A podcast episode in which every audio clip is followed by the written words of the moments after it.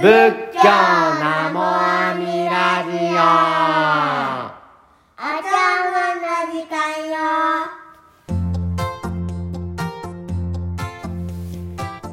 皆様こんにちは。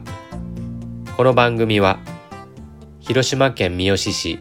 西覚寺の副住職井川大慶がお送りしております。はい皆様いかがお過ごしでしょうかえー、長きにわたりましてですね協業新書の現代語訳と原文親鸞上人のご磁石の部分だけの拝読をさせていただきました。ご磁石、ま、親鸞上人のお言葉引用は省いて親鸞上人のお言葉のみをですね拝読してきましたけれどもそれだけでも相当長いことがお分かりいただけたと思います。これ陰門も含めるとですね協業新書というのは相当な膨大な量のお書物であるということが伺えます、まあ、私自身も拝読をさせていただきましてえ自分自身でも聞かせていただくんですけれどもいいですよ。やっぱりあのすぐ寝れます。こう聞きよってすぐ寝れますんでね。いいなと思います。いやいやまあそれそれはともかくですね。あれですね。あのー、拝読だけだと聞くだけだとですね漢字がわからないんでなかなか難しいところもあるなとも思いましたね「えー、真は真なり」とかね、えー、言われてもその真ってなどどの真なの？真は真なのじゃあ次の真って何どの真なの？信じるの真なの？誠の方の真なのとかですね。心の真なのとかですね。やっぱり真と言っただけでもいろいろな、あのー、漢字がありますし言葉がありますから、まあ、拝読だけではなかなか取りづらい部分はありますね。ということも思いながらでしたけれども、まあ、耳に馴染んでいただくということ。で協業新書のうんご磁石のところをですね、えー、だけを抜き取ってこの原文を聞いていただくというご縁は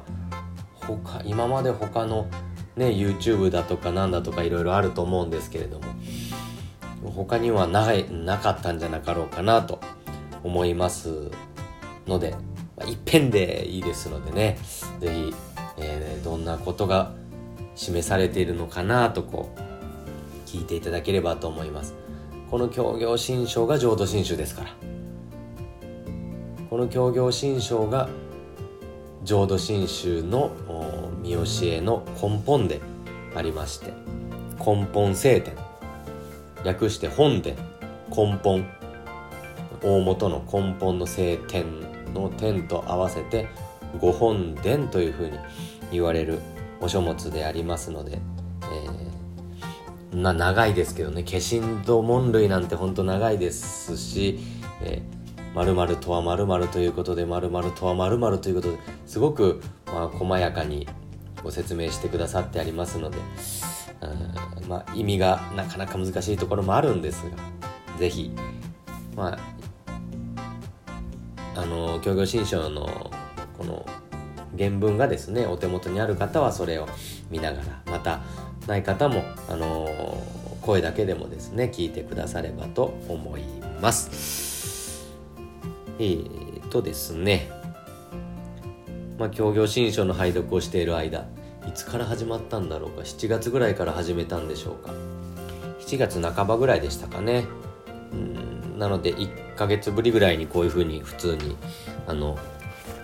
お話をさせていただくんですけれどもね。7月から、まあ、今8月後半にかけていろんなことがありました。うん、盆参りがあったりだとか、うん、サマースクール子供の行事を、うん、したりだとか、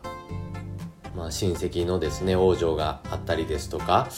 まあいろいろありましたけれどもね皆様も、まあ、1, 1ヶ月あったらいろんなことが、まあ、起こりますね。うんまあまあいろいろありました。で、えー、今回はですね、まあ、ゴアさんシリーズをやるやると言っておいて、なかなかやっておりませんで、まあ、まずあの関東山の一種を少し味わってみたいなというふうに思っております関東山というのはあの五和山っていうのは3つ大きく種類がありまして浄土和山と高層和山と正蔵松和山っていう 3, 3つの種類があります。その、まあ、浄土和山の一番初めに関東山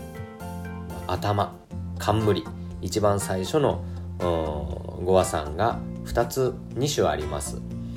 でこの2種でこの全てのですね三条和山の全体をこう記されているとも言われております。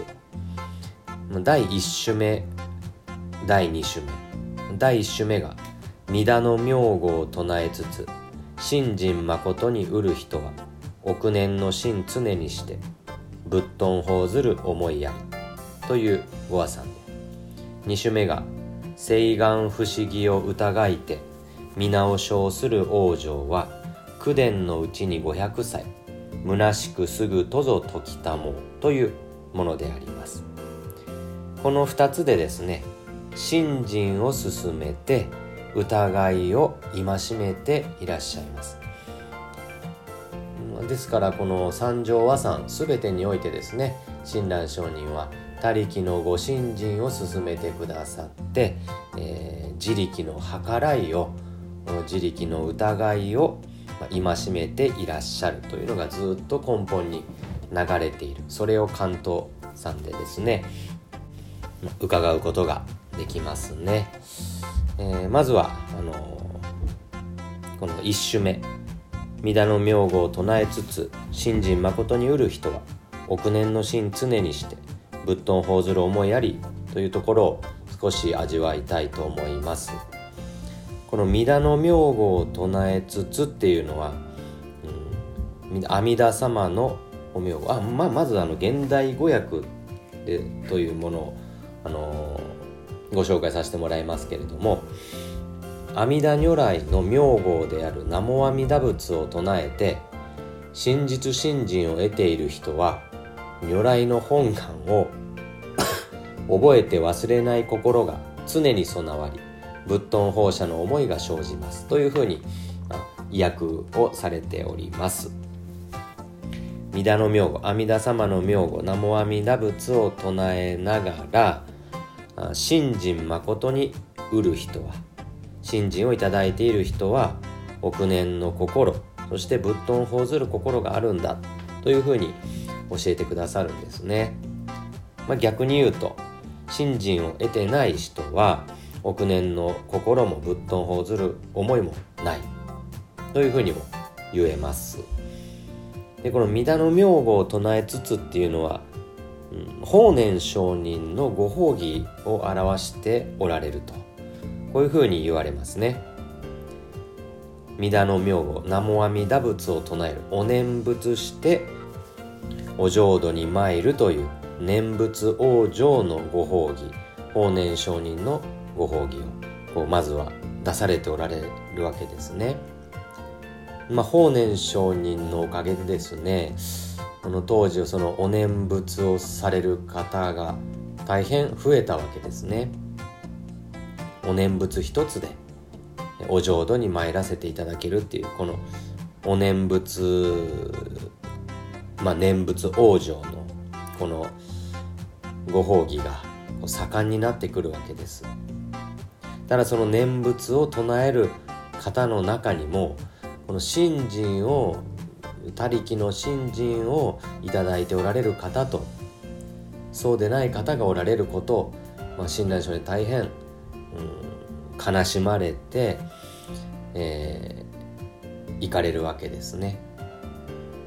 せっかくお念仏を唱えておっても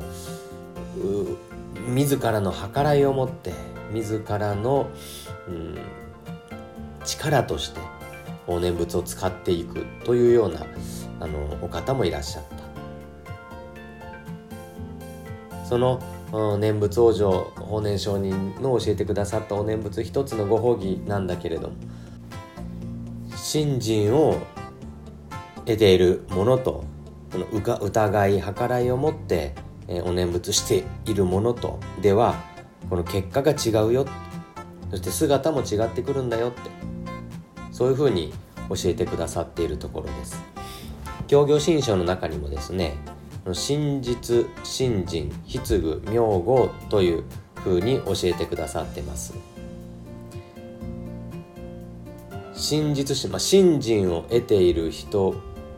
のこの姿の上には必ずお念仏があるんだっていうんです。で逆にお念仏しておる人の中には信心がない方もいらっしゃるっていうんですね。親鸞上人の言葉で言うと真実の信心は必ず名号を具す名号は必ずしも眼力の信心を具せざるなりというふうにおっしゃるわけですね。まあ、真実の信心は必ず名名号ってここで言うとお念仏です。南無阿弥陀仏というお念仏が備わっていく。信心いただいた方のこの人生の上にはお念仏があるっていうんです。しかし名号、まあ、お念仏を申しておるからといってそれは必ずしも信心を得ている人ではありませんよ。念仏申しとっても自分のあの願いを叶えるためにとかこういう自力の思いでこう念仏している方もいらっしゃるんだ。それをまあ大変悲しんでらっしゃる。せっかくお念仏しておるのにっていう思いが親鸞上人の中にはあったんじゃないかなと思いますね。でその信心をいただいたその念仏をされておる。その中で信心をいただいておられる方というのには億年の心常にして仏頓法ずる思いやり。億年というものと法恩という徳があるんだというふうに教えてくださっているご和さんですね。億年の心常にして。億年っていうのは常に忘れない心です。ずっと相続しておるという心です。常に本願を思い、えー、阿弥陀様を思い常に思い出し忘れないことっていうのが億年の心常にしてっていうんですね。信心を得てる人というのはずっと本願を思う心。阿弥陀様やお浄土を思う心が続いておるんだというふうに相続していくんだっていうのが億年ですね。ねどうですか皆さん。実際ですね法然上人という方は1日のうちに7万回とか8万回お念仏をされていらっしゃったそうです7万回とか8万回とかお念仏をしようと思ったら本当にひとときたりとも休むことなくですね。何万ダム何万ダム何万ダム何万ダム何万。ダムご飯食べとっても何万ダム何万ダム何万。ダム何万ダムってね。歩いとっても座っとってもいつでもずっとお念仏してないとなかなかねえ七面弁お念仏することはできんですね。しあの蓮如上人という方もですねあの蓮如上人のご映像ですねには、まあ、髭が残っとってこれは蓮如上人がですね髭剃りをされる時にいやずもうずっとお念仏をされとるから何万ダム何万ダム髭剃ろうと思っても口が動くから切れてしまう。だから髭髭剃る暇もないほどこのお念仏を大切にされておったというような逸話も残っておりますけれどもね。そういう法然上人だとか蓮如上人だとか親鸞上人。ね親鸞上人は念仏の息って言われるんですよ。念仏の息。息するがごとく何万だ。何万だ何万だ。ねこうお念仏をされとったそれこそずっと億年されとったということも伺えますけれどもただですね一つのことをずっと忘れずに思い続けるっていうことっていうのは人間って不可能ですよね。いろんなねことを日常生活していかねばなりませんからね。例えば何か何でもいいんですけども。うん例えば大谷翔平選手のことを一日ずっと忘れずに、えー暮らしてみようと決めまして。やってみるとします。5分10分は覚えとるかもしれませんが、まあ、朝起きて歯磨きをせにゃいけん顔洗わにゃいけんそして朝ごはんパンにしようかご飯にしようかパンにしようかご飯にしようか考えながらも大谷選手のことを考えるって難しいですね。電話仕事始めたら仕事しながら一つのことね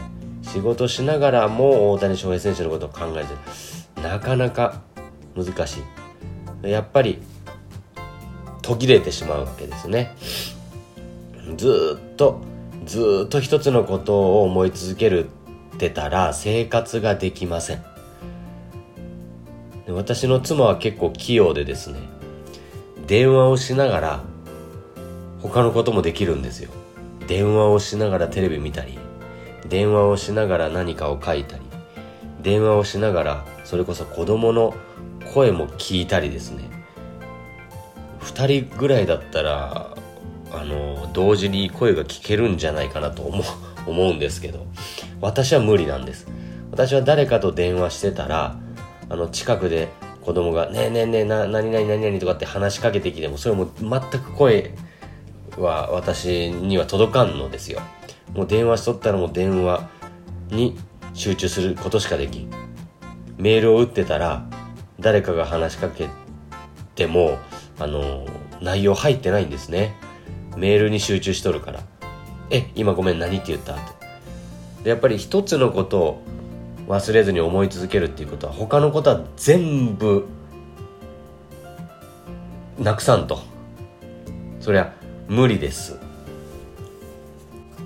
おそらく法然上人だって親鸞上人だって蓮如上人だってその阿弥陀様のことを忘れている瞬間っていうのはあるはずですね。それこそ寝ている時なんていうのは無理じゃないですか。寝ている時もずっと思い続けるっていうのは無理なのでこの億年の心常にしてっていうのはですね意識の上だけの話じゃないというふうにあの言われております意識の上だけではなくてこの意識の下無意識の中でずっと続いているって無意識のうちでずっとあの思いは続いておるというふうに考えられるんですね。まあ、無意識のうちで思いが続いておるから折に触れ縁に触れ思い出していくことができる。とこういうふうに考えられます。例えばですね、まあ、ふるさとっていうのがあります。でふるさとから上京しまして、まあ、東京で働いておるとします。で普段はふるさとのことっていうのはねあの忙しかったら思い出しませんけれどもふとした時に、ね、テレビで田舎の風景が映ったりだとか懐かしい歌がかかったりだとか、えー、地元の友達から連絡があるとかそういう時にですねふとふるさとのことを思い出しますね。でそれまではふるさとのことはずっと思い出してなかったんだけれども久しぶりに思い出した。だけれどもずやっぱりふるさとはふるさとなわけですね。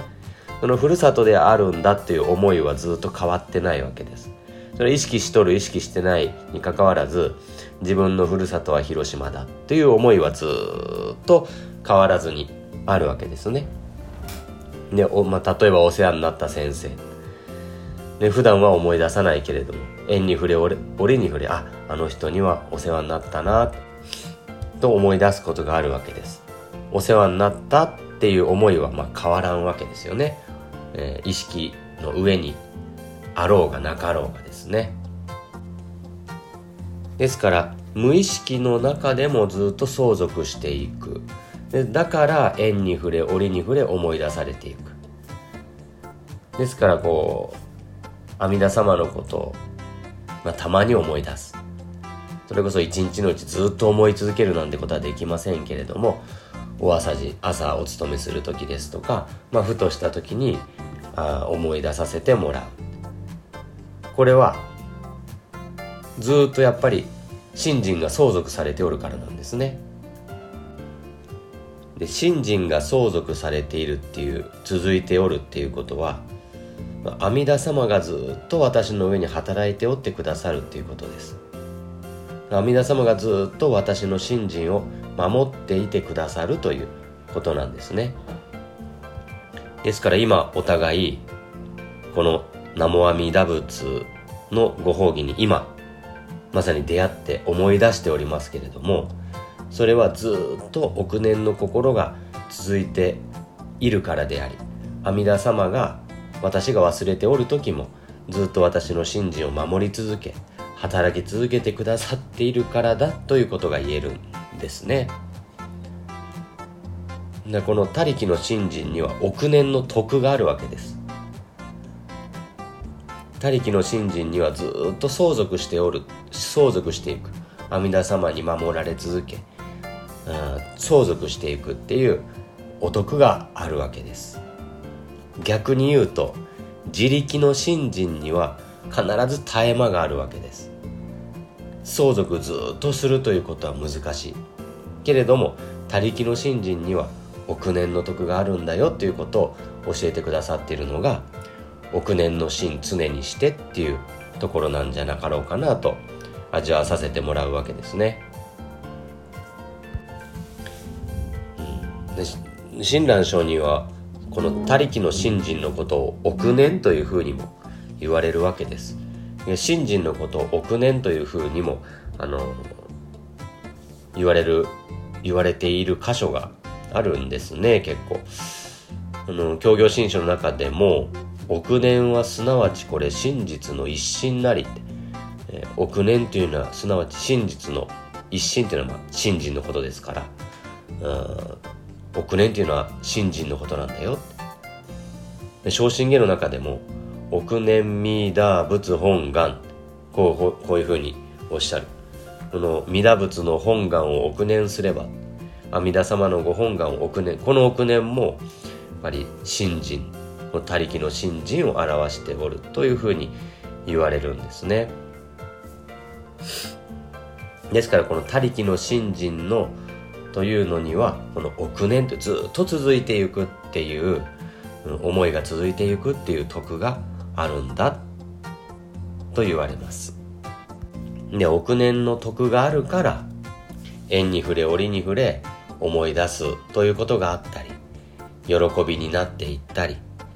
ご恩放射お礼の念仏になっていったりするんだ。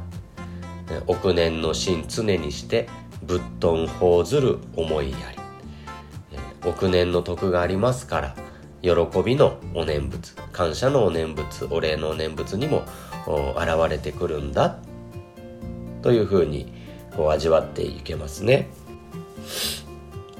ねうちの娘はですね寝とる時もですね寝言で「ママママ」って言います。トトって寝言で言ってくれたことは未だに一度もありません。でも寝とる時もあのー、寝言でもママママ起きてもママママまあ幼稚園でもママママって言っとるそうですけれども、ね、このうちの娘もあの、まあ、ずっとママのことを思い出しておるわけじゃないですよね。やっぱり楽しい時は忘れたり他のことにしとる時はママのこと忘れてますけれども奥底でママを思う心っていうのはずっと続いております。でそれはあママの愛情が伝わっとるんですよね。ママの愛愛情があの娘に届いておるから娘がこうずっと思い続けて行ける意識はしてなくてもママという大きな 安心感がずっと続いているから折に触れ縁に触れママママママママっていう風な言葉が出てくるんですよね。それこそ寝ておる時もママって言うとこ言うっていうことは寝ている時もその思いっていうのはずっと続いておるっていうこと。でその大元を考えるとママの愛情っていうのがあるわけですね。ママの愛情ママが大きく包み込んでくれておるということがあるからその安心感の中でママママという言葉が出てくるんですよね。でこのお念仏者というのも意識しておろうがしておる前がずっと阿弥陀様に包まれとるという大きな安心感の中にありますから縁に触れ折に触れ何万ダブ何万ダブと阿弥陀様のお名前をですね呼ばせていただく生活が待っとるわけですね。ですから法然上人の教えてくださったお念仏一つでお浄土に参っていけるんだというこの念仏往生のご褒義というのはただ口で、えー、口を動かして虚しく南無阿弥陀仏と口を動かしているということじゃないんだ。そういう批判に対してですね。いやそうではなくて法然様のお念仏往生のご褒義には億年の徳がありそして法恩の徳があるんだよということを教えてくださるご和さんですね。この億年とかですね、まあ、新年とか観年とかこうやっぱ年っていうのは重いというのはすごく浄土教の中でも大切にされてきました、まあ、仏教の中でもこう大切にされてこられた概念です。で法然上人の念仏一つっていうのは法然上人はこの念を捨ててこの口に唱えるということを大切にされましたのでね。このうんされましたので他からですね口でただ口を動かして南無阿弥陀仏と唱えるというだけだとそれは何にもならんじゃないか菩提心もないしあの浄土を願う心もないしというような批判が、まあ、あったわけですね。それに対して親鸞上人はこの信心をいただいた念仏者というのは 億年の徳があるんだよ。ずっと思いは続いておる。そういう相続の思いがあるんだよ。そして法恩の思いもあるんだよ。でむしろこの他力信心以外はずっと億年していくというあなた方が大切に思っている億年というのも自力の仏道では無理じゃないですか。この他力の信心こそずっと続いていく億年の徳があるんですよというふうにこうおっしゃらおっしゃったんですね。法然上人のご褒義を念仏往生のご褒義を歩んでおる。その念仏しておる中に信心をいただいておるものと疑いの中でお念仏しておるものがおる。それを大変悲しまれましてどうか信心いただいておくれと。真を進め疑いを戒められていくのがこの関東山でありましてそれ実は法然様の念仏往生のご褒義を